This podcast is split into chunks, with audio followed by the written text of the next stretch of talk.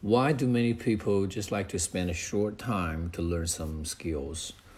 I think this is a question of economy. Nowadays, people are very stressful. They lead a very fast pace of life. So if they invest too much time in improving a particular skill, that means the time for them to do other things might be decreased. So as we can see, there is an opportunity cost here.